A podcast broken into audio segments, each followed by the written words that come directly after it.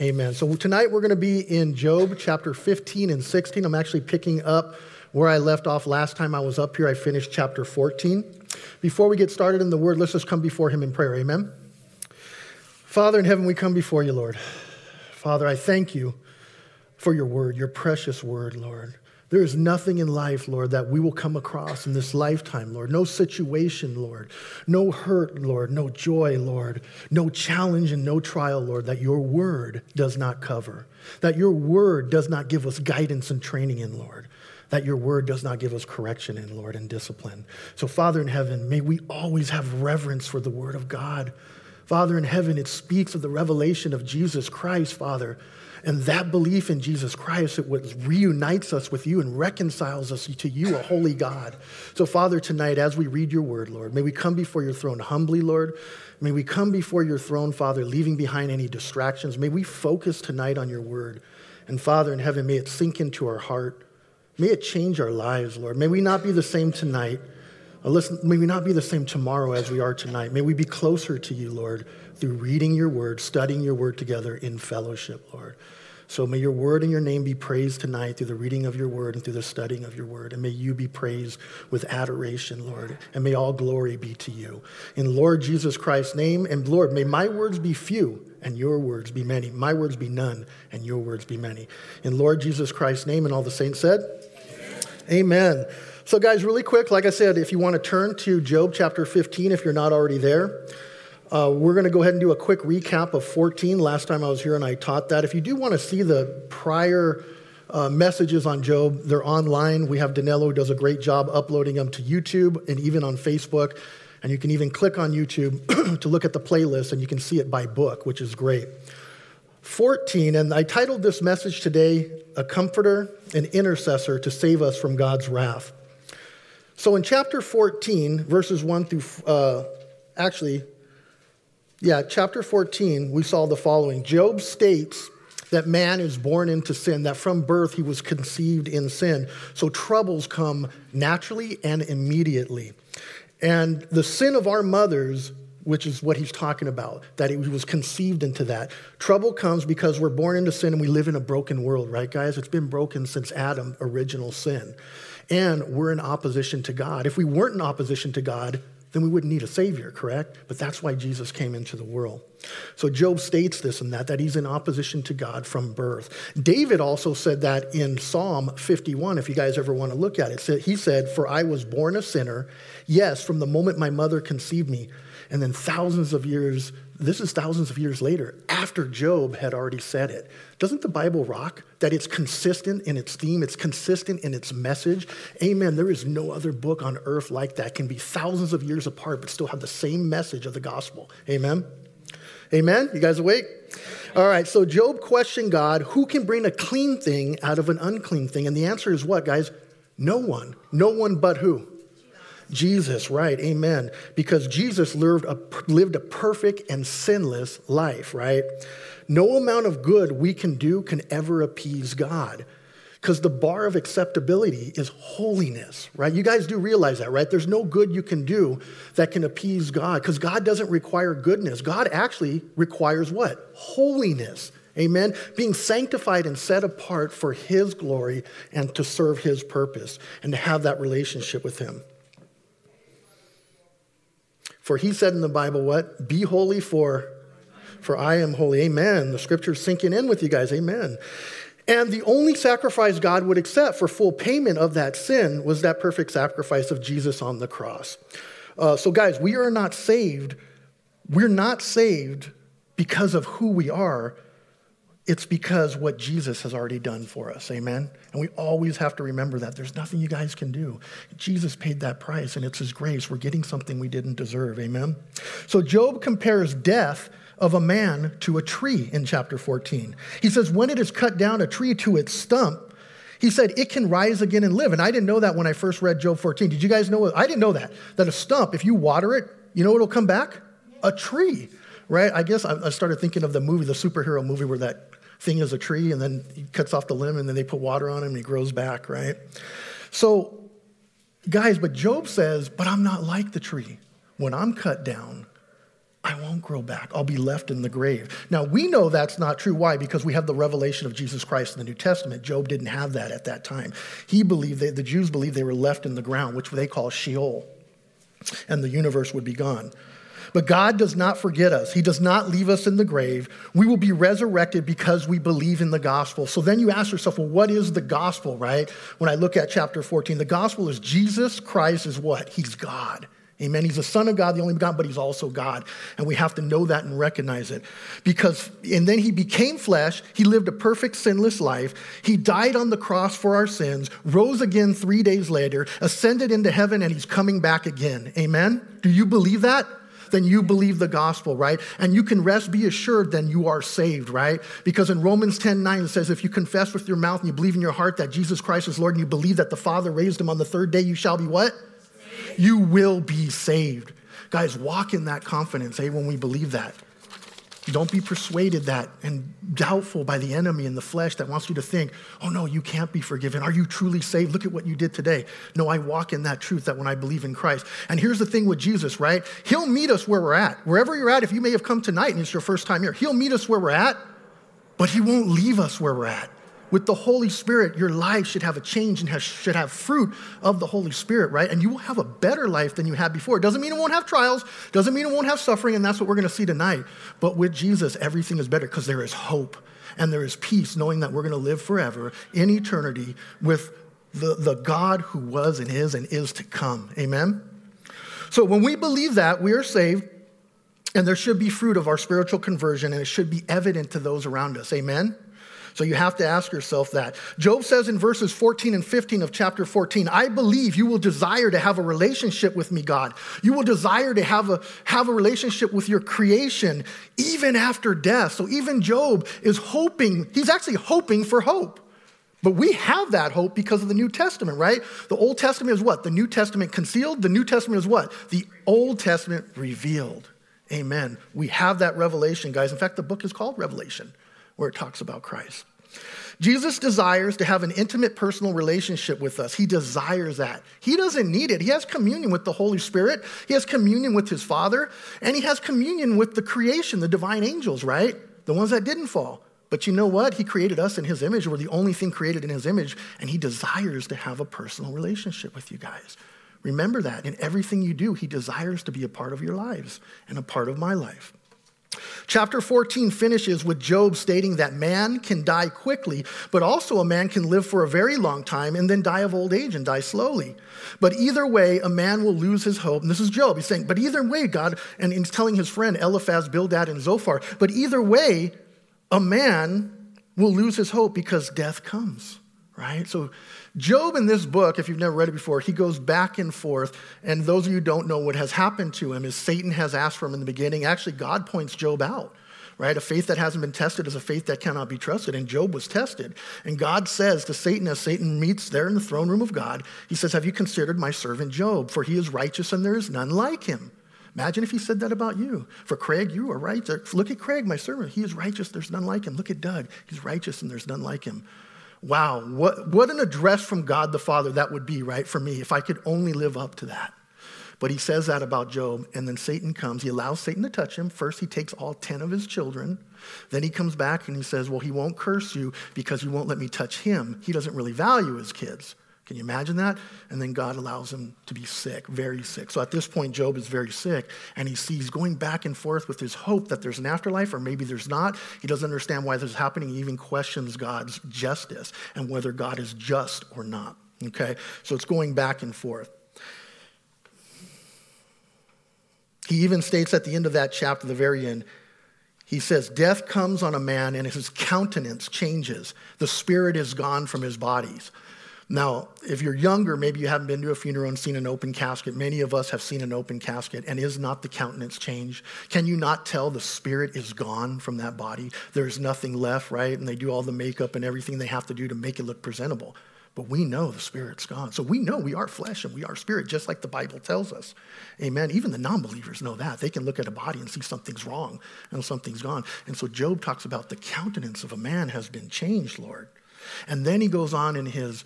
in his burden and his anguish to say, and there's nothing a man can do. Once he's gone, he can't help his children, his grandchildren anymore, his sister, his mom. He's just gone. There's nothing he can do for the living, and he's sad about that. Which brings us to chapter fifteen and sixteen. Eliphaz responds to Job in fifteen, and then Job will respond to Eliphaz in sixteen. Again, I titled this message, A Comforter, an Intercessor to Save Us from God's Wrath.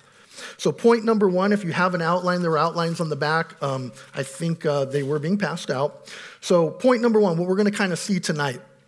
We're going to see Eliphaz accuse Job of not fearing God and holding back prayers of repentance. We should give God reverence, always take seriously and never lightly our relationship with God. We should have reverence for God in the things that we say, in the things that we do, in the things that we wear. We should never refrain from asking God, guys, for forgiveness when we do wrong. And we should pray consistently and continually. Remember who we're praying to and how our prayers should be before God in reverence. Amen? Amen? Point number two we're going to see tonight. We must guard our hearts from sin and temptation. Our tongues will testify of what's in our heart. The tongue is an extension, guys, of what's in your heart. So anything that's going to come out of our mouths, it's already been growing in our hearts, amen? That's what the Bible says. And through self-control, which is a fruit of the Spirit, we need to learn to tame the tongue, amen? And through the Holy Spirit, our hearts should change. So we correct it, and what comes out of our mouths is holiness, not wickedness, amen? It is encouragement and something that edifies one another, not something that breaks people down and chops people down, right?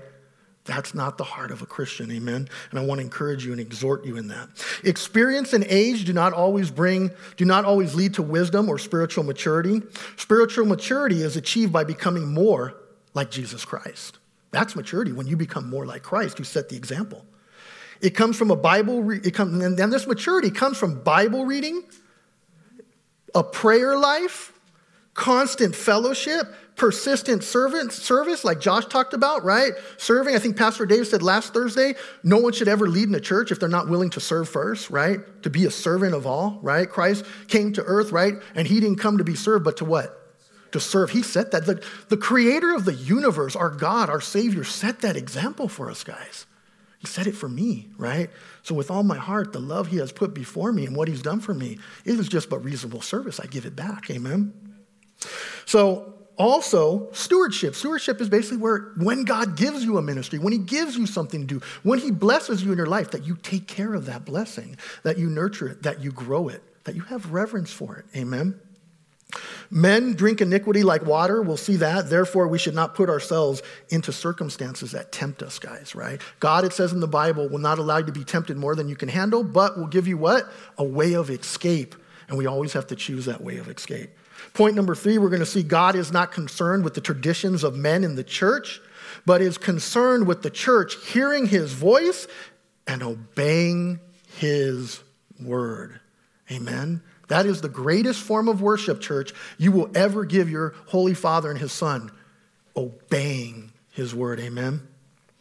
Now, point number four, we'll see the righteous will prosper and also suffer, just like the wicked will prosper and also suffer. We must be men and women who are encouraged and comfort others when they're struggling, which I mentioned earlier.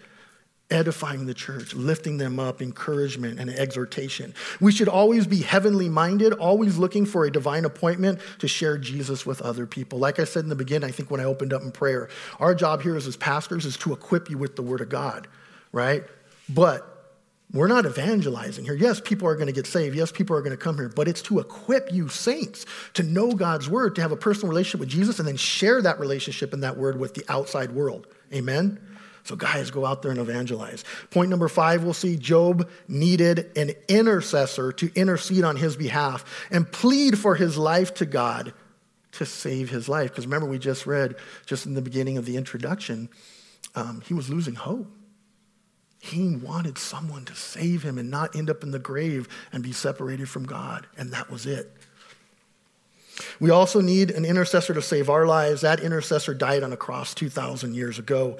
Jesus gave the world universal atonement, but it has to be individually accepted, right? So he died for everyone, that everyone can be saved, for he wishes that none should perish, right? It says that in the Bible. But guys, we have to indiv- individually accept that invitation. Amen? So let's go ahead and get started and read verse one.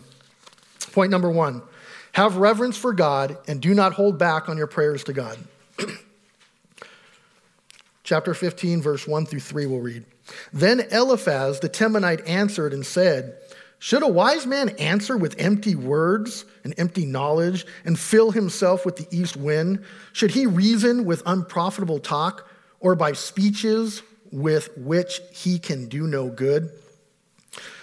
So Eliphaz is saying, Job, if you were wise, your talk wouldn't be empty and like chatter and babble and basically have no meaning and have no value to me. You're like a windbag is basically what he's saying, right? You're like a windbag. The wise don't engage in empty chatter. That's what he's saying in verse three. Then verse four, yes, you cast off fear and restrain prayer before God.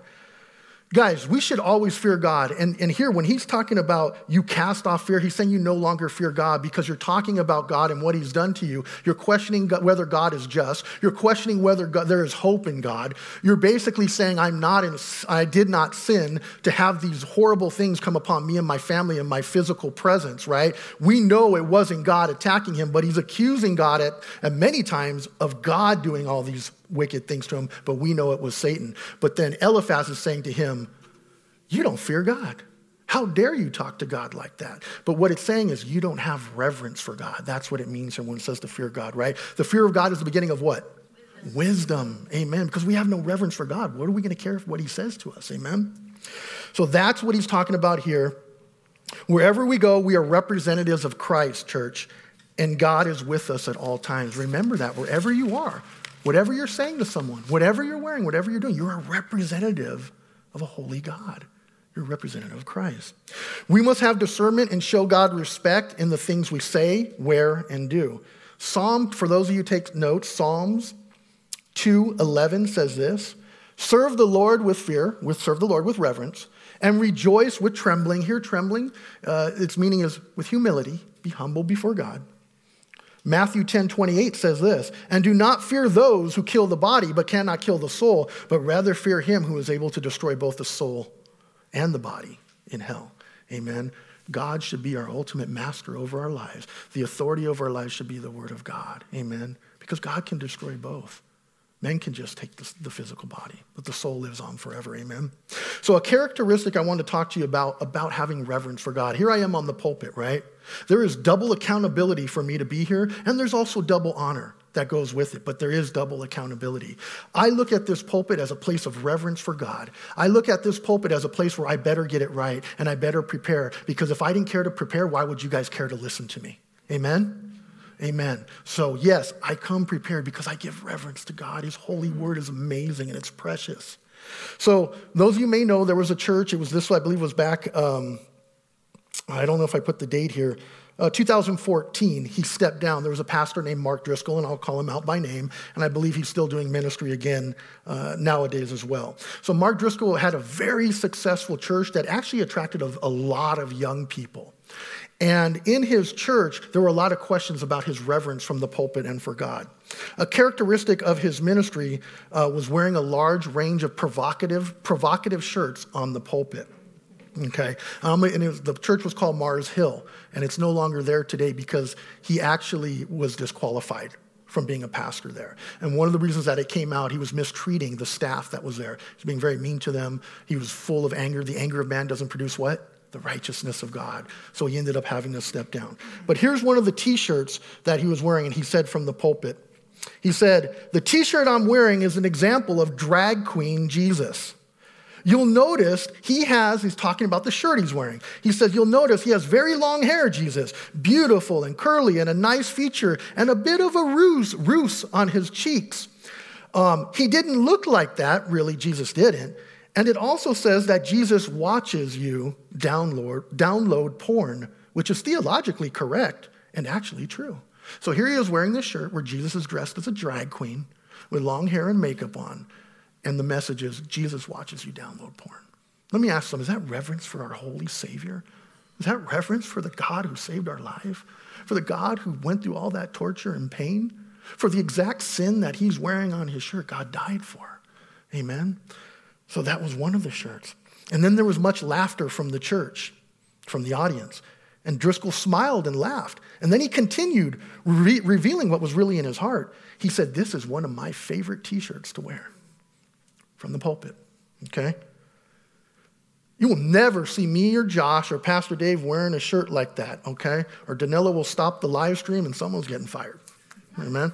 I'm not Dave, but I know how Dave is, so.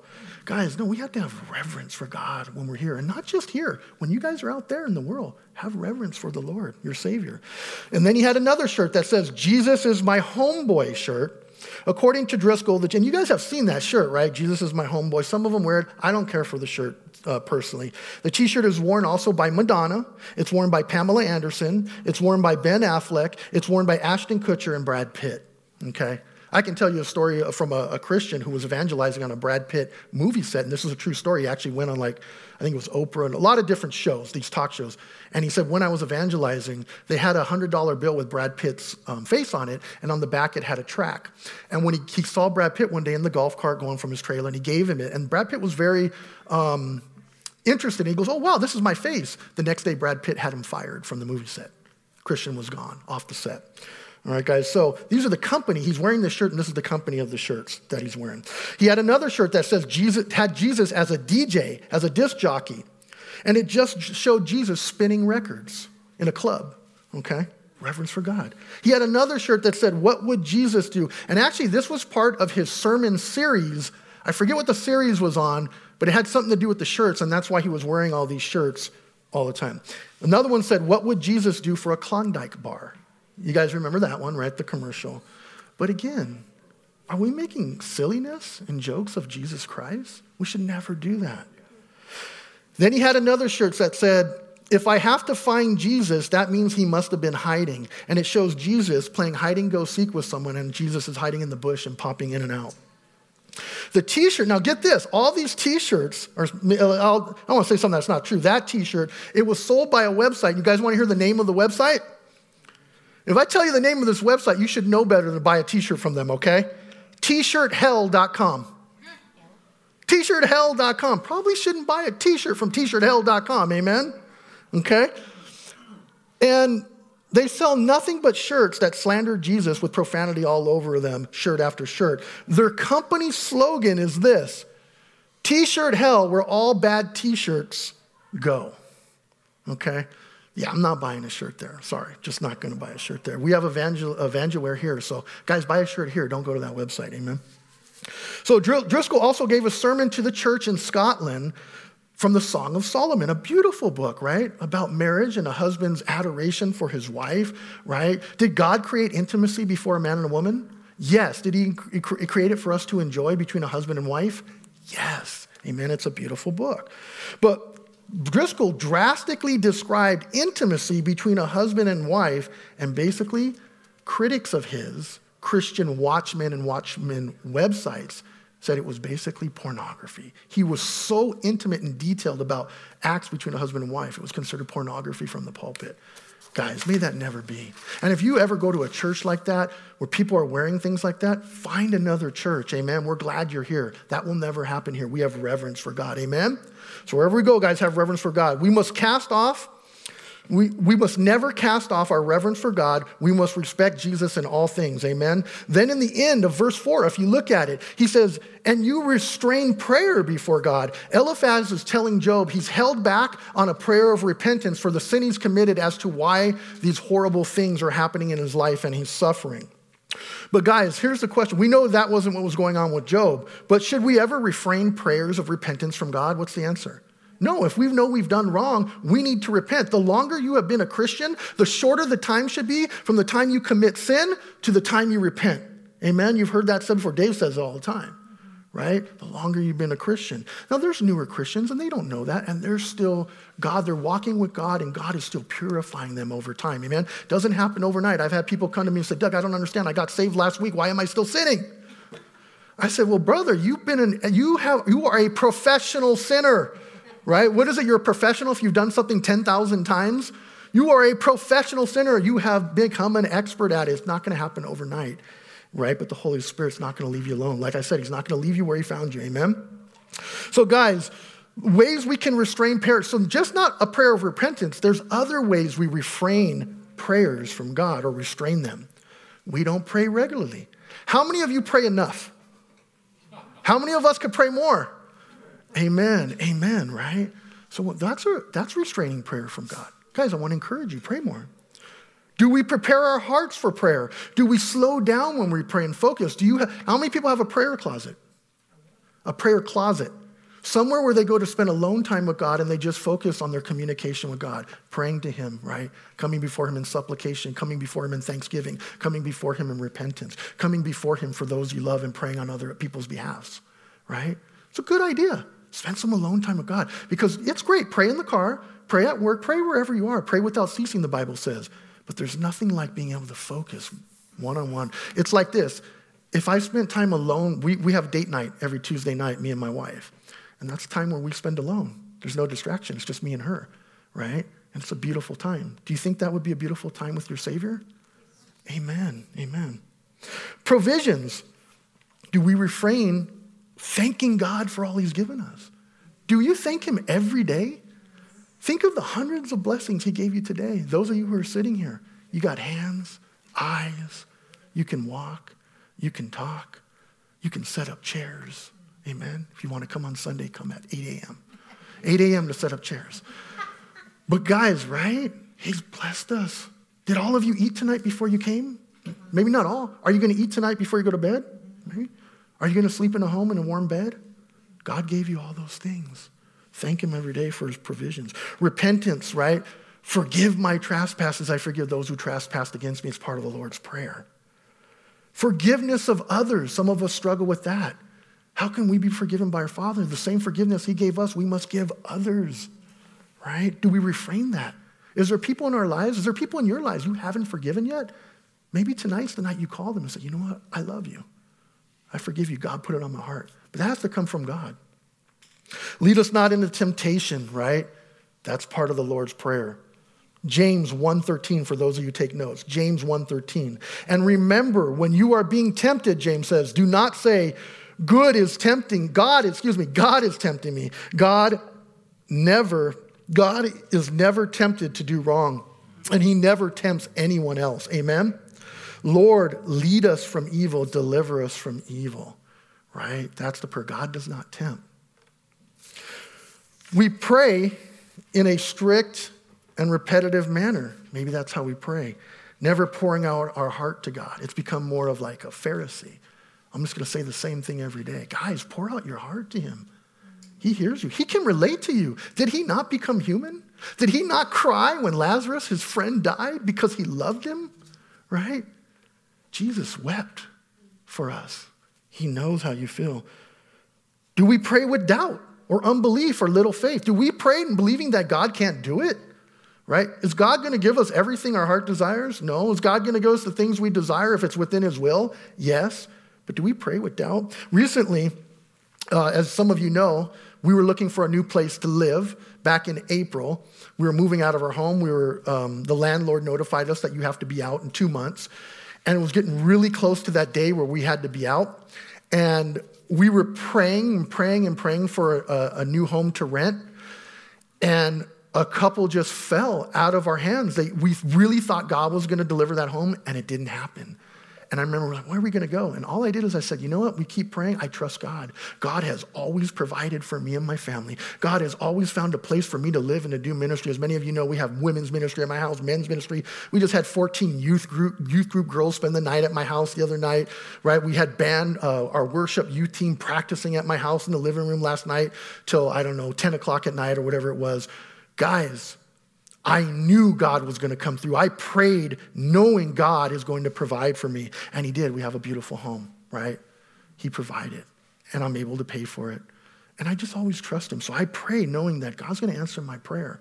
If I'm walking right with the Lord and I'm walking within his will and asking him for something he wants to give me within his will. So point number one, guys, have reverence for God and do not hold back on your prayers to God. Have, um, have reverence for God in all the things that you say, that you wear, and that you do. Pray regularly and consistently. Remember who you are praying to and how your prayers should be made to God. Those things we talked about. Thanking him, provision, repentance, praying for others, forgiving others. Amen. And then verse five through six. No, the next point, point number two. We must guard our hearts from sin and temptation. Let's read five and six. For your iniquity teaches your mouth, Job, and you choose the tongue of the crafty. Your own mouth, Job, condemns you.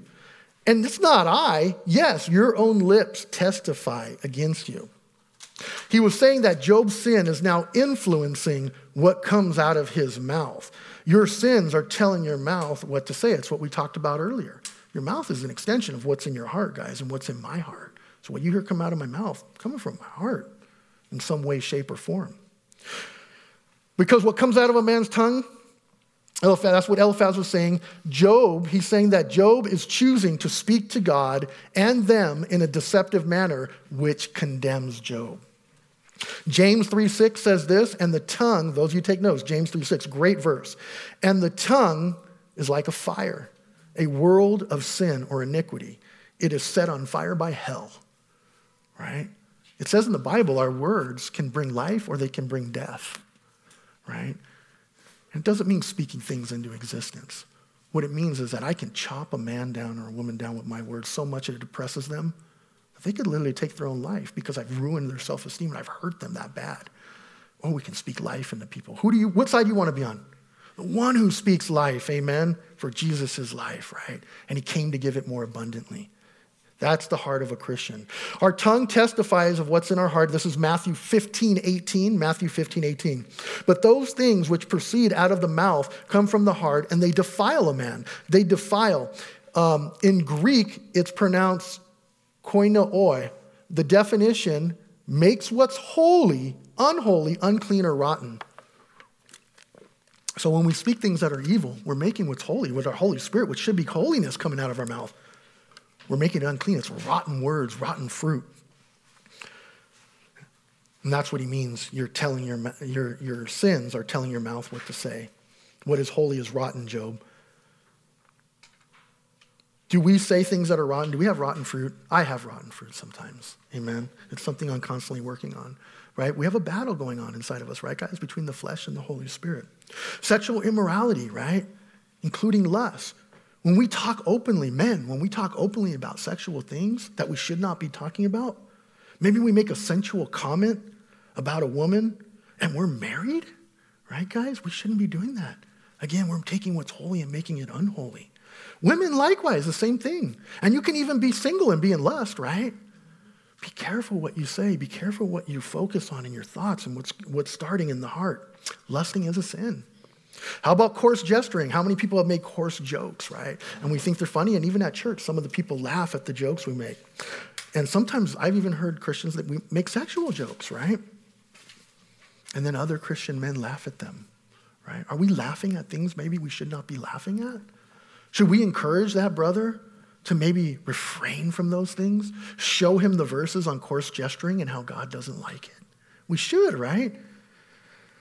I've had brothers in the Lord tell me, you know what, Doug, but we're men, bro. We're men. It's what we do. It's who we are. No, you know who I am first before anything else? I'm a Christian, okay? I'm not a man who's godly. I'm a godly man. Godly comes before man, amen? We must recognize we're not just men. We're not men first. I'm not a Boozy Ann first. You're not, you know, a Lee first. Uh, you're not a, Mon- I can't say Danilo's name. You're not a Montero first. Montero, Montero. I'm probably still wrong first. You're a Christian first. Amen, men? You're Christians first, guys. Remember that. And ladies, remember that as well. We're supposed to be Christ-like more than anything else. This also covers, guys, and I'm going to touch on this, right? Cursing. I can't tell you how many times I've heard brothers in Christ been walking with the Lord for fifteen, twenty years, women, sisters in Christ, and they're cursing like a truck driver, right? I'm gonna, I'm gonna read this to you. I'm gonna read this to you from Colossians three eight. But now you yourselves are to put off all these things, anger, wrath, malice, blasphemy, filthy language out of your mouth. Say it again, filthy language out of your mouth. So if you struggle with that, it's time to take self-control over it. It's time to practice the fruit of the Spirit. It's time to know it's not pleasing to God. Amen. It's right there in Scripture. It's not me telling you, right? If you're feeling convicted and you do that, that's the Bible telling you that. And I believe that's something we should take care of early. Remember, again, representatives of Christ. Amen. Okay. So then James three ten says this, out of the same mouth proceed blessing and cursing. My brethren, these things ought not to be. Does a spring send forth fresh water and bitter water from the same opening? Baby Christians might still do this. And that's where we got to have grace, right? Like I said, there are newer Christians. Can't expect all the sin to go away overnight. We've been saved over a period of time, but we need to control our tongues. We shouldn't be lying. We shouldn't be cursing. We shouldn't be taking the Lord's name in vain. We shouldn't be taking the Lord's name in vain. We shouldn't have flattering tongues like politicians, and they're over there kissing the babies, and they don't even like babies. They're like, oh, I like, why? Because they want to be elected, right? Doing things for our own gain. I used to work at a company. I worked with Pastor Dave, and there was a guy there. He was a sales rep with us. He would never offer to buy us lunch. He never bought me one single thing when I worked with him for almost twenty years. But the managers, he would take them to lunch. He would buy them things. He would buy them presents every time it was their birthday. Why? Because the managers were in control of the market and the accounts that we got. And the more accounts we got, the more money we made. It was out of selfish gain. And he was using that spirit of flattering them to get what he wanted. We shouldn't be speaking proudly of ourselves, right? Pride comes before a fall, and what? Destruction before a haughty spirit. We shouldn't have backbiting tongues. Backbiter is someone who speaks against you when you're not present, but won't say it to your face when they see you. Backbiters, gossipers, they'd rather talk about the pastor or talk about the preacher than talk to the pastor and talk to the preacher, right? Matthew eighteen, if, you, if your brother's offended you or said something, you're supposed to confront him. If I've offended you ever, come let me know, right? I got to have that heart to love the congregation and love the people, right? So talk to the person who's offended you. Um, Eliphaz is accusing Job of having a tongue like the wicked, and it condemns Job. If you look at verse six, he says, your own mouth condemns you. Saying it another way, we know you're guilty of sin by the way you talk. By what you said, you've already convicted yourself. You're already condemned. Then let's read uh, verses seven through sixteen. Are you the first man who was born, Job? Or were you made before the hills? Have you heard the counsel of God? Do you limit wisdom, Job, to only yourself? What do you know that we don't know? What do you understand that is not in us? Both the gray-haired and the aged are among us, much older than your father. Are the consolations of God too small for you? And the word spoken gently with you? And I love this, the word spoken gently with you. At one point, do you guys know this? And in the past chapters, at one point, they literally told Job, these horrible comforters, these horrible physicians told him, based upon what's happening and, and how you're talking to God, we think more than your ten children dying, and that you can barely walk and your face is disfigured and you have open lesions. You stink and you smell. We're putting you out by the trash near the ash heap in the middle of town. No one wants to be around you. Young kids are spitting at you, right? And they're calling you names. They use a Jewish idiom and said, you're nothing but a Job, which was basically calling someone a sinner. This is what he was going through from the whole town. This was the man who was righteous. This is the man who sat there and judged in, in, the, in the city circle other people. This is a man, when he walked into town, they looked at him as a brother who set the example of wisdom and godliness, a man who took care of widows, right? And then what they're doing here, though, is they're saying, you're condemned and no one wants any part of you. And what they say, when he says gently, they actually told him at one point, everything you've gone through, all those things God's taken from you, he should have did more to you. You deserve more for what you've done. And I can't believe they're saying here, we've spoken gently with you. Why does your heart carry you away there in verse twelve? And what do your eyes wink at, Job? That you turn your spirit against God, and let such words go out your mouth. What is man that he could be pure? And he who is born of a woman, that he could be righteous. If God puts no trust in his saints, the heavens are not pure in his sight. How much less man, who is abominable and filthy, who drinks iniquity like water. That's a powerful statement. Drinks iniquity, drinks sin like water. We see sarcasm here. Job, you were, were you the first person who was ever born? Do you get secret counsel from God that no one else gets, that you can speak to God that way and speak to us that way? In verses nine through ten, if you look at him, he says, what do you know? What do you understand that we don't already know, Job? Older men than you, older than your father here, They're on our side. So imagine being Job in the sixth state and where you've come from and where you're at now. You've come from high to so low, and you think you're going to die. And the whole town and everyone you come in contact with is against you. And that's what they're saying. All the elders. So imagine all the elders coming against one of you. Imagine me, Josh, Dave, and all the church leadership coming against you, putting you outside the school. No, you can't be with us, right? Imagine that. That's what he's going through. But here's what he's saying. These men, he's saying, we have a lot more life experience than you, some of these men here, and wisdom than you, Job. Experience and age, though, guys, don't always lead to wisdom, right? And experience and age don't always lead to spiritual maturity, amen?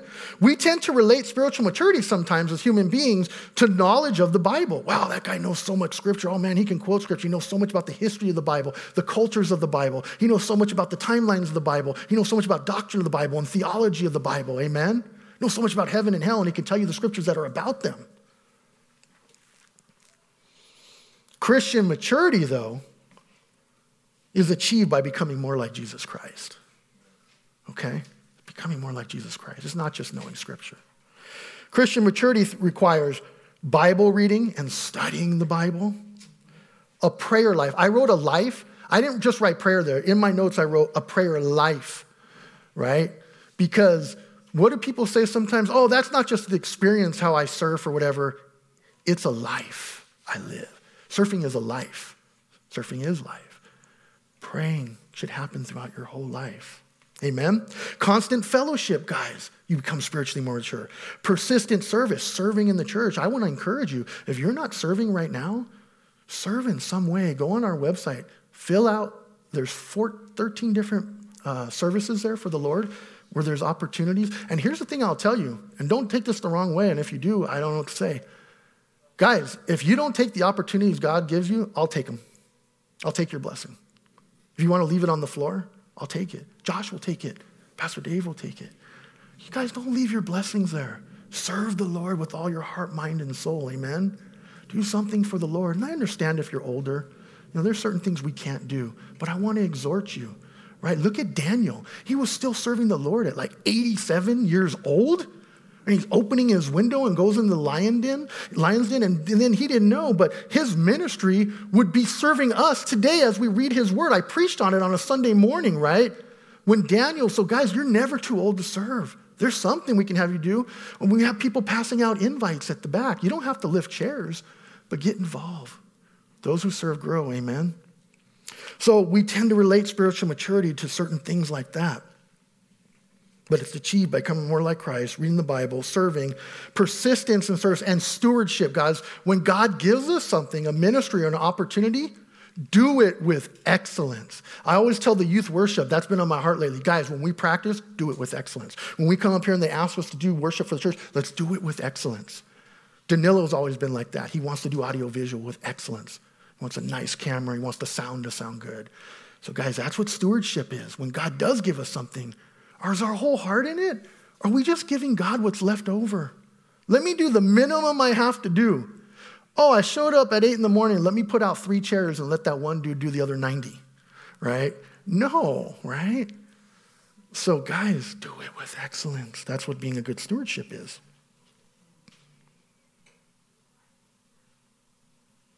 Reordering one's life is a big part as well of spiritual maturity. And what I mean by that is the priorities in your life. So guys, I always say this, and I've said it to the men's ministry, I've said it to the children's ministry, I've said it when I teach the youth.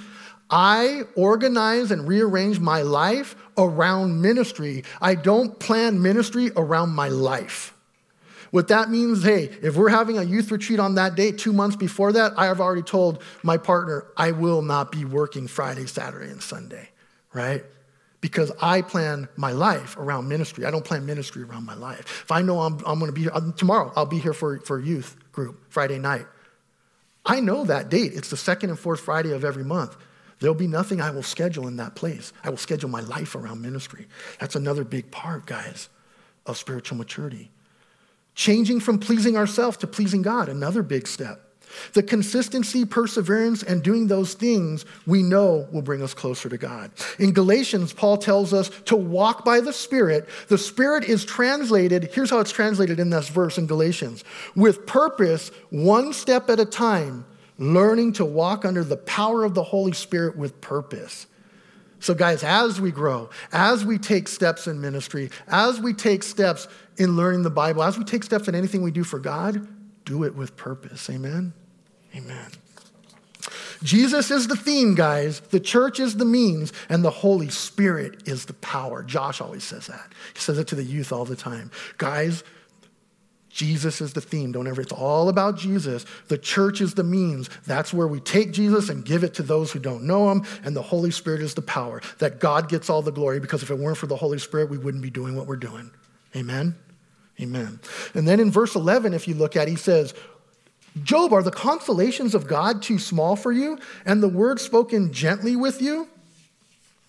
God's consoling, or he's saying God's consoling. What does it mean to console someone, right? It means to be there when they're hurt. Be compassionate. See them through it. Encourage them. Love them. Comfort them. He goes, are God's consoling or our words too little for you? Are these words spoken gently, not bringing you the comfort of God? And we talked about that earlier. These guys weren't bringing him the comfort of God. And then in verse twelve, if you look at it, he goes, why does your heart carry you away, Job? Job, why are you letting emotions get the better of you and talking to God like this because of what has happened to you? Why are you reacting from emotion rather than logic, knowing you should repent? Because bad things happen to bad people. Evil, bad things is the wicked being punished, and you must be wicked. That's logical, but why are you reacting out of emotion and saying you haven't sinned and not repenting by now? That's what he's saying. Guys, don't let emotions carry you away as well. I've had to do this myself in my Christian walk. Our emotions can take us away from godly fellowship. And what I mean by that is the people in the church, your leaders here, your pastor, your pastors, there's a good chance we're going to do something that's going to offend you. There's a good chance we're going to hurt you in some way, shape, or form. And we might not even know we've hurt you. Tell us we've hurt you. But the bottom line is that should not break your fellowship with God. Amen? You look to Christ. He's the example. We're his messengers. We should be examples, but he's the ultimate example, right? Will Christ ever let you down? No. Will God ever not want to comfort you? No. Will God ever not want you to have peace? Or is he the one who brings peace? He's the one who brings peace, guys. Don't focus on the men. Focus on who you're here for, the Savior. Because, guys, I remember years ago, my pastor wouldn't talk to me much at an old church. And he would walk right by me and he would talk to other people, and he just always seemed to be focused on other things. And I got really mad at him, and then he talked to me one time in a way I didn't appreciate. He talked to me in a really aggressive manner. Basically, I'm not gonna say what he said, but bottom line, I was hurt. I found out later he struggled from an internal virus in his stomach. And every time he was preaching up there, he was in complete pain. And as soon as he got off the pulpit, he was in so much pain, he liked to go to the bathroom in his pain and take care of whatever he needed to take care of. But I thought, oh, he's mean. He doesn't talk to me. See, guys, the paradigm of what people are going through, sometimes we don't know the whole story. There was another pastor who told me one time he, he got a call right after he just got off the pulpit from a sermon. His mom was sick and in the hospital. So he ran right out of the church and left, and a guy was coming up to hug him, and he said, I, I can't right now, and he ran out. And that guy never came back to that church. And then that man saw the pastor years later, and the pastor said to him, oh man, we haven't seen you in so long, what happened? He said, I was offended by you. I went to hug you that day and you didn't hug me. And then he told him, my mom was in the emergency room. That was the reason I left, right? Don't let your emotions get the better of you and come and distract you from your relationship with Christ, amen? And your fellowship, and remember this, you have fellowship with your pastors. We love the fellowship with you, right? But you don't come here just for us. You come here to hear the word of God. You come here to pray. You come here to give an offering to God in the back box. You come here to do ministry, children's ministry, hospitality ministry, greeting ministry. And you come what? After church, I see all you guys fellowshipping, right? There's hundred, iron sharpens iron. Guys, there's so many other reasons we're here. Don't forget that. Don't lose track of that, amen? Otherwise, you'll be jumping from church to church, because I, I guarantee you, every church will offend you in some way. Every pastor's gonna say something to you or do something to you that's gonna hurt you. Guys, let's not react out of emotion. Let's remember the love of God. They'll love us by the love we have what? One for another. Amen. This is a story. This happened to me and my wife. So I'll never forget, we were leading children's ministry at another church. And things weren't going maybe as they expected it to go. Maybe we weren't meeting their, we, we weren't we weren't meeting their expectation, but nothing was ever really talked about. So we're leading children's ministry like we're leading children's ministry here. The pastor's wife calls us over and says, hey, let's start prayer before children's ministry. Me and my wife are like, amen. So right before we're about to start praying with the four or five teachers, we're standing in a circle. The pastor's wife looks at me and my wife and says, I know you guys lead the children's ministry, but you won't be leading it anymore. We're gonna have Teresa lead the children's ministry for now on, or I said a name. We're gonna have someone lead the children's ministry for now on, and we won't need you to lead it anymore. Let's pray. Oh. So we got fired right before prayer. And I remember me and my wife walked away and did, did we just get fired right before the children's ministry prayer with no prior, no one talked to us prior to that. No one mentioned like, here's what our expectation is, here's what our vision is for them. They just fired us. Now, look, I was offended. So I went to them who offended me, and I said, you offended me. I did not like what happened. They talked to me. They apologized. They said they loved. And I told them, I go, I don't think that's your heart, right? That wasn't the intention of your heart. Some people just aren't great at talking to people, guys. Some people aren't great at articulating themselves. Dave's a master at articulating himself. I mean, he's unbelievable with words. I'm pretty decent. Josh is pretty decent. Some people just aren't. And they said, I'm so sorry. I didn't mean to offend you. I didn't mean to hurt you. And I was fine with it. We stayed at that church for years after that. Now, I could have walked away, right? Imagine that situation. I could have been like, oh, I'm never coming back here again. I can't believe they treated me that way. But guys, let's not let our emotions get the better of us. God has work for us to do. Keep your eyes on Jesus. Our counsel, uh, he says there in that verse, you wink at it in verse twelve. Wink in Greek here is mrazam, to mock. It means disrespectful behavior. Basically, he was saying, Job, you're rolling your eyes when we speak like you don't even care about what we say. You turned your spirit against us and your spirit against God. Picture Job rolling his eyes and them saying, we come on behalf of God, Job. We're here to comfort you. Um, now we have to rebuke you because you won't repent. So will you just repent and make it right with God? You should be comforted by our discipline for you, right? And you can see Job going, oh, yeah, guys, really? This is what I need right now, right? Job, you should thank us for bringing you this rebuke, right? Yeah, okay. But consider Job's plight. This is not the time to rebuke this man, right? When you see someone hurting, hurting, guys, put yourself in their situation, right? Let's be people who are comforting them. Verse fourteen, what is man that he could be pure, he says. Man is born unrighteous and, and sinful of a sinful woman. Now, how can he be made righteous? And then in verse fifteen, if you look at it, if God puts no trust in his saints and the heavens are not pure in his sight, then what he's talking about there, if God puts no trust in his saints, he's talking about the angels, the created ones, the divine beings. Uh, a third of the angels, you know, followed Satan out of heaven and the rest stayed there. Um, the angels were unrighteous. That's what he's talking about. The angels that were unrighteous who turned on God and followed Lucifer. He goes, if God can't even trust them and even they don't walk righteously, how much more you, Job? Verse sixteen, how much less can God, that's where he says it, how much less can God trust a man of flesh who is filthy? This is reiterating, though. Job already knew this. Job had already said the same things in earlier chapters, so they're never telling him something new. Continuing in verse sixteen, if you look at it, he says, man who drinks iniquity like water. We read in Genesis six five, it says this, then the Lord saw that the wickedness of man was great in the earth, and that every intent of his thoughts of his hearts was only evil continually. I don't know about you, but I constantly take my thoughts captive, because if I don't, I will be thinking evil. evil things a good portion of the day, right? And you know, the pastors have always said, if I could take you guys in this room and we put a, we made that a, a movie screen and we projected all your thoughts about your husband today, all your thoughts about your wife, all your thoughts about your pastor, all your thoughts about every, anyone you thought about or anything you thought about, what would we see? Would we be ashamed? You know, I would. And that's what God's saying is we constantly, that battle with the flesh, we have to feed the Holy Spirit. Like Paul said, the things I want to do, I don't do. And the things I don't want to do, I what? I do. This verse describes sinning like drinking water here. Do we crave water? We crave water. Do we desire water? We desire water. We need water to live, right?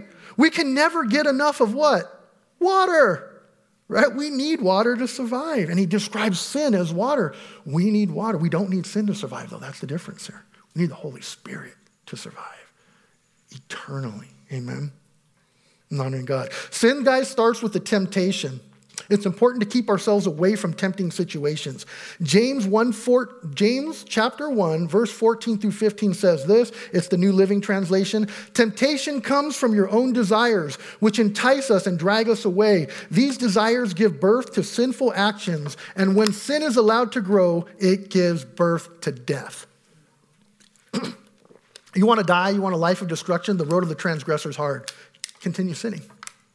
Amen. That's how you do that.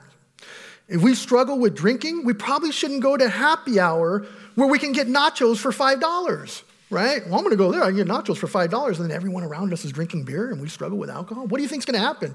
You're probably gonna wanna wet your whistle to eat the nachos, right? Guys, we shouldn't be at the bar for happy hour. We struggle with drug abuse. Maybe if the drug dealer invites me over to watch a Disney movie, I probably shouldn't show up.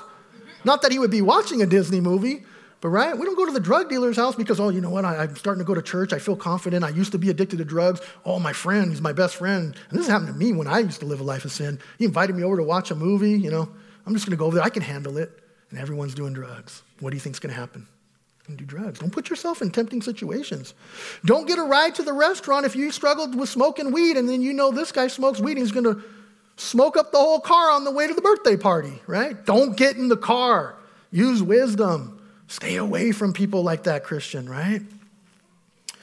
Struggle with lust. Don't be alone with a woman or women. If you struggle with lust, don't be alone with a man. Amen? Even when they just invite you to lunch during the lunch hour. I used to have women invite me to lunch uh, during my lunch hour, and um, guys would go with me, like my friend. Um, it bothered my wife. And at first, I didn't understand it. But when a pastor, I got counsel from a pastor, and I'll never forget what he said to me. This has stuck with me my whole life. He said, Doug, so you want to spend forty-five minutes with some women that causes your wife to stumble because she doesn't like it. But when you're sick and you're old and when you need someone to be there to comfort you and to take care of you in compassion, who's going to be the one there cooking your meal, taking care of you, bringing your medicine, seeing to your needs? I go, my wife. He goes, what's more important, having lunch for forty minutes with girls you don't know or honoring your wife? I said, honoring my wife. And that's what I did. One of our other rules in our in, in our relationship is we're not allowed to be friends with anyone on Facebook that we liked or had any intimacy, even when we were fourteen, thirteen, fifteen, can't be friends with them. Anyone she was intimate with, kissed, even kissed, fifteen-year-old, can't be friends with them. The reason why it can cause you to stumble, we know someone who was married happily for like twenty years, started talking to their high school sweetheart from like twenty-something years ago, left their wife, ended up with the high school sweetheart, cheated on the wife. These are boundaries I set. I don't put myself in tempting situations, amen? And I want to encourage you guys. If you just struggle with the temptation of idol worship, loving money, greed, start giving ten percent of all your paycheck to the Lord, right? God wants to know that we we should know that God will sustain us. We don't need the money. Our, our God owns cattle on a thousand hills, amen? So if you struggle with that, and it's biblical, right? To give to the Lord, like Josh said tonight, give, be a cheerful giver. God loves a cheerful giver, amen? You struggle with unforgiveness? Love your enemy. Pray that God gives you the heart. Call them and forgive them. I'll never forget this. I have a relative that I, for the life of me, if I try my hardest, it's hard to love, okay? It is so hard to love this person. And most of our lives, we just insult each other, talk down to each other, insult each, just hurt each other. And I remember they were at my house and they don't know the Lord. And I said, if Lord, if I want them to know you, to show them the love of God. And the Holy Spirit told me before they leave, you need to tell them you love them. I can't do that. There's no way I can tell this relative I love that. I, no, it's not. And you know what I did? I didn't tell them. They left. They left.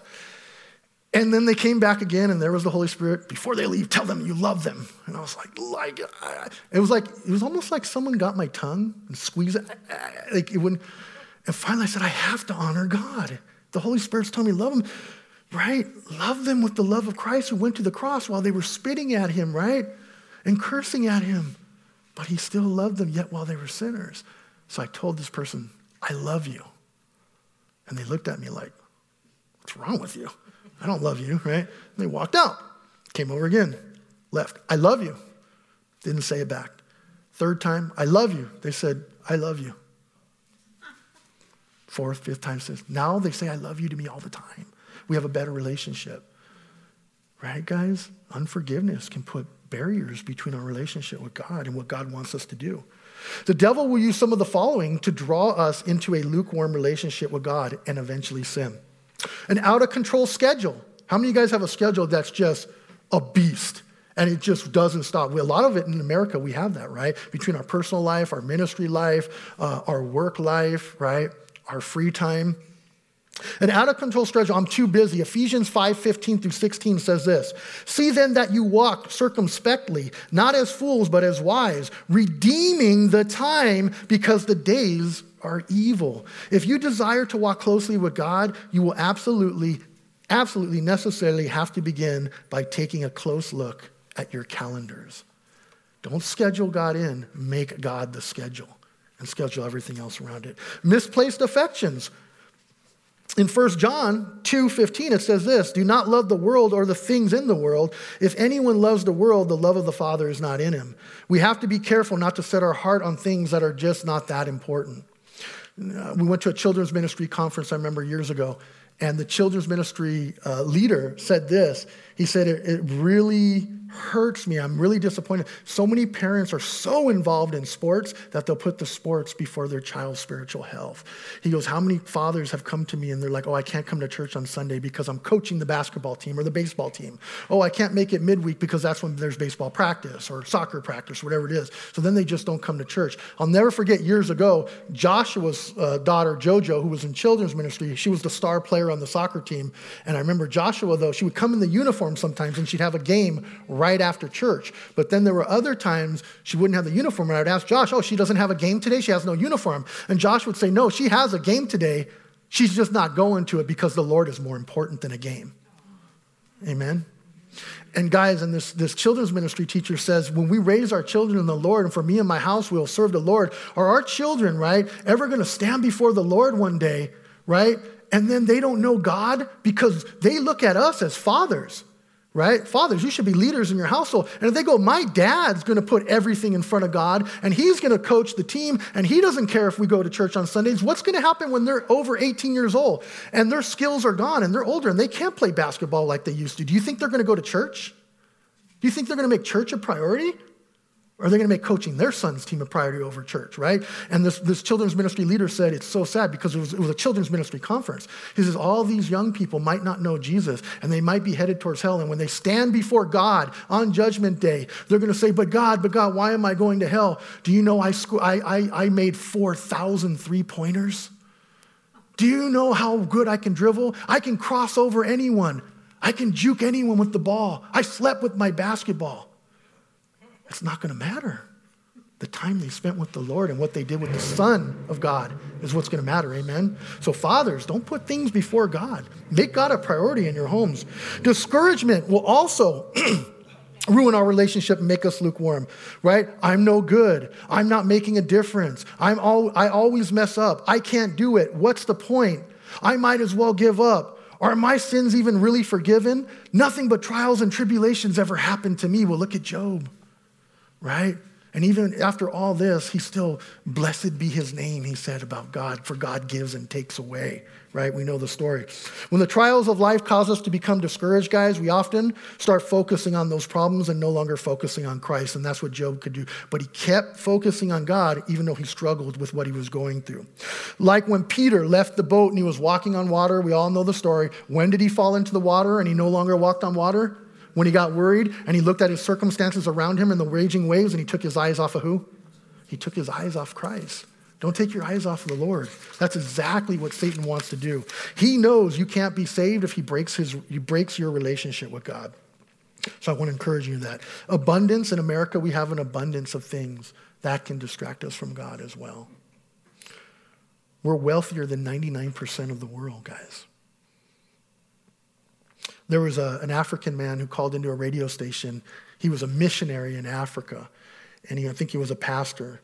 And the radio show host said to him, I feel so bad for you. There's so many militias and things that happen to you and horrible, heinous crimes against your people, and how you can still believe in God. I feel sorry that those things happen to you and that you have to go through those things and still, you know, still believe in God. How, how hard that must be. And he said, oh, don't feel bad for me. I feel bad for you Americans, because you have so much abundance to distract you from having a relationship with God. He goes, I have to depend on God every day for my life. I'm constantly thinking about God. I'm constantly praying to God. I'm constantly reading my Bible. You Americans, there's no reason to. Imagine that. Guys, sin is like a parasite. It makes you sick, and if not removed, it will grow and make you sicker as time goes on. When we are living in sin and not repenting, we are in rebellion to God. This rebellion will keep us from the church. It'll keep us from fellowship. It'll keep us from praying, and it'll keep us from reading the Word of God. Amen? So guys, tackle that. So that was point number two. We must guard our hearts from sin and temptation. Our tongues testify of what's in our hearts. We must have a heart in Christ and control our tongues. When others sin against us, we can't let our emotions lead us away from fellowship with God and God's people. Experience and age do not always lead to wisdom or spiritual maturity. We need to become more like Jesus for spiritual maturity, reading our Bibles, prayer life, constant fellowship, persistent service, stewardship, taking care and nurturing the ministries God has given us. And men, we drink water, and women, sin like water. Therefore, we should not put ourselves into circumstances that tempt us to drink that water. Point number three. I'm not going to be able to finish. I'm going to finish point number three and we'll stop there. Point number three. Verse seventeen. God is not concerned with the traditions of men in the church, but is concerned with the church hearing his voice and obeying his word. seventeen, I will tell you, hear me. What I have seen, I will declare. What wise men have told me, Job, not hiding anything received from their fathers, to whom alone the land was given, and no alien passed among them. Eliphaz here in verse seventeen is saying, I will, I will tell you from my experience and what I've seen. These are the words that I'm saying to you are also confirmed by wise men who've heard the same things and passed down the same things verbally from their fathers, whom this land was given to before the foreigners even came. So he's kind of saying, this word that I'm going to tell you has not been um, diluted or corrupted by the foreigners who've come into our camps. No, this is what we know about God, those who love God, and I'm telling you is true, and you have to hear my words. Remember in chapter one, God said to Satan, look at Job. He is the most righteous of men. You see, Job had always taken direction from God's voice, right? He even sacrificed to God on behalf of his children when he didn't need to. His children brought their own sacrifice, but he sacrificed for them just in case there was sin in his children that they didn't know about. Job would make sure that was covered. So if he was sacrificing to God, he was always constantly praying to God too. Amen? So guys, Job always looked for direction from God, not men's opinions or traditions. We have a church today that what? That have turned from biblical truth and have elected to go with traditions of men rather than the word of God. If a church is teaching biblical truth in context, it should be followed. And if it is not teaching biblical truth in context, it should be rejected. Amen? These are the, there's no ten-step program to salvation. And these ten things, you have to go to catechism. You must be baptized. You can only be buried in this cemetery, right? There's a mediator between us and God, and it's man. No, there's only one mediator, and it's Jesus Christ. Amen? The, there is no ten-step program to salvation. It's Scripture alone, sola scriptura, sola fide, faith alone, sola gratia, grace alone, sola Christo, Christ alone, guys, and the glory to God alone. Amen. It's through what he did on the cross that we're saved. Amen. To telestai, it's finished. There's nothing else. Romans ten nine says this. I told you earlier, you're saved according to the scripture. If you confess with your mouth that Jesus is Lord and believe in your heart that God raised him from the dead, you will be saved. Not you might be saved, you will be saved. But Eliphaz is looking at the traditions of his forefathers. Job wants to hear from God. Amen. When you come here, you'll hear from me. Obviously, you'll hear from Dave. You'll hear from Josh. But ultimately, guys, we want to hear from God. And thank God I want to hear from God. I won't get up here unless I've prepared and that I know I'm going to hear from God first before I tell you for you to hear from God. Amen? So guys, let's close there. We're on uh, verse twenty. I didn't even get close. I had f- chapter fifteen and sixteen. I mean, we can keep going. Uh, who wants to be here at about eleven? No hands? We got chairs to clean up. We can clean up chairs? No? Just kidding. So yeah, we'll close there. And then maybe next time when I'm up here, we'll continue from there. Um, so let's go ahead and pray. If the worship team wants to come on up. Father in heaven, we thank you for all you've done, Lord. Thank you for your word, Lord. Father in heaven, may we take this word, Lord. May we apply it to our lives. The enemy, Lord, is always trying to break our fellowship with you. The fellowship that Jesus took from being broken and is reconciled. He always wants to us to have a lukewarm relationship with you. May we take your word, though, Lord, for what it is, Lord, that Job kept seeking to hear from you and hear from your voice. He never cursed you, Lord, even through the most horrible trials and the toughest tribulations, Lord. May we have that same heart, Lord. May we go out into the world, Lord, sharing our testimony of the goodness that you've done, sharing our testimony of all the blessings you've given us, Lord. May we tell others of Christ Jesus, your son, Lord. Father in heaven, I come before you tonight and I ask, and if there's anyone out there, if you want to know this God, and like Romans ten nine, you confess with your lips. You want to confess tonight with your lips that Jesus Christ is Lord and you believe the Father raised him from the dead. You shall be saved tonight. Is there anyone out there? Just raise your hand if you want to say this prayer and you want to know the creator of the universe. You want to know the God who loves you, the God who cares. Is there anyone? If there's anyone out on live stream and you want to give your life to the Lord tonight, say this prayer with me. Father in heaven, I come before you, Lord. I have been a sinner. I've been born into sin, Lord. But Father in heaven, I want to know you and I want to know the love of your son.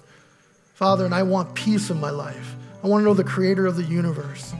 I want to stand before you, Father, not being condemned and not guilty, but accepting the blood and the gift that Jesus Christ has done on the cross for me. I want to be saved and I believe that Jesus Christ is Lord. And I believe in my heart that you have raised him from the dead. Say that prayer. You shall and will be saved. And it says they rejoice in heaven when one gives their life to the Lord. So if you said that prayer, welcome to the family. We love you. There's a lot more work to do. We want to send you a Bible. Go to c c kaneho valley, c c kaneho valley dot com. Call the number on there. It's actually Pastor Dave's phone number. And we want to send you a Bible and invite you to church. We love you. We thank you. And all God's people said,